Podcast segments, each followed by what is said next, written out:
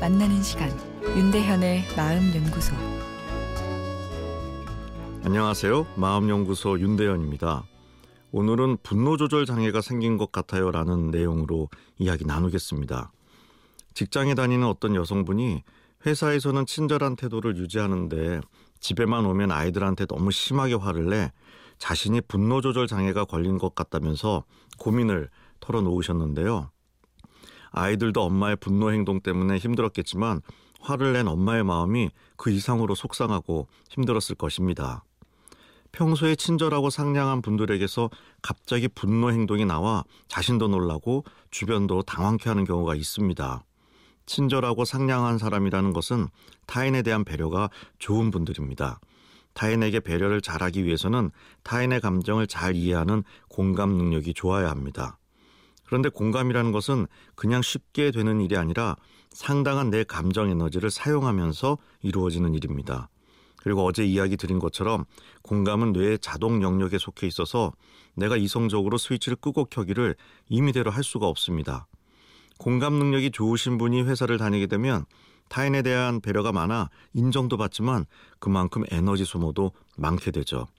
그래서 집에 귀가했을 때면 공감 에너지가 바닥이 날 가능성도 커집니다. 그러다 보니 자녀에게 큰 소리를 내기 쉬워집니다. 공감 에너지가 떨어지게 되면 사소한 일에도 심한 분노 반응이 나올 수 있습니다.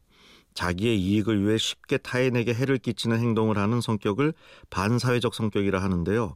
이 반사회적 성격의 핵심 문제가 공감 능력의 결여입니다. 공감은 남의 통증이 나의 통증으로 느껴지는 것이죠. 남의 통증이 느껴지지 않기에 자신에게 이익만 되면 타인에게 고통을 줄 수 있는 행동이 나오게 되는 것입니다. 그런데 마음이 따뜻한 공감 능력이 좋은 사람도 공감 에너지를 충전하지 않고 쓰기만 하면 공감 능력이 심하게 떨어지면서 일시적으로 심한 분노 반응이 나올 수 있게 됩니다. 그리고 공감 능력이 좋은 분들은 다른 사람의 감정에도 깊이 빠져들기에 부정적인 사람들과 있으면 그 부정적인 감정에도 더 많은 영향을 받을 수 있습니다. 직장에서 친절한 행동을 하면 다시 친절로 응대하는 분도 있지만 모두가 그런 것은 아닙니다.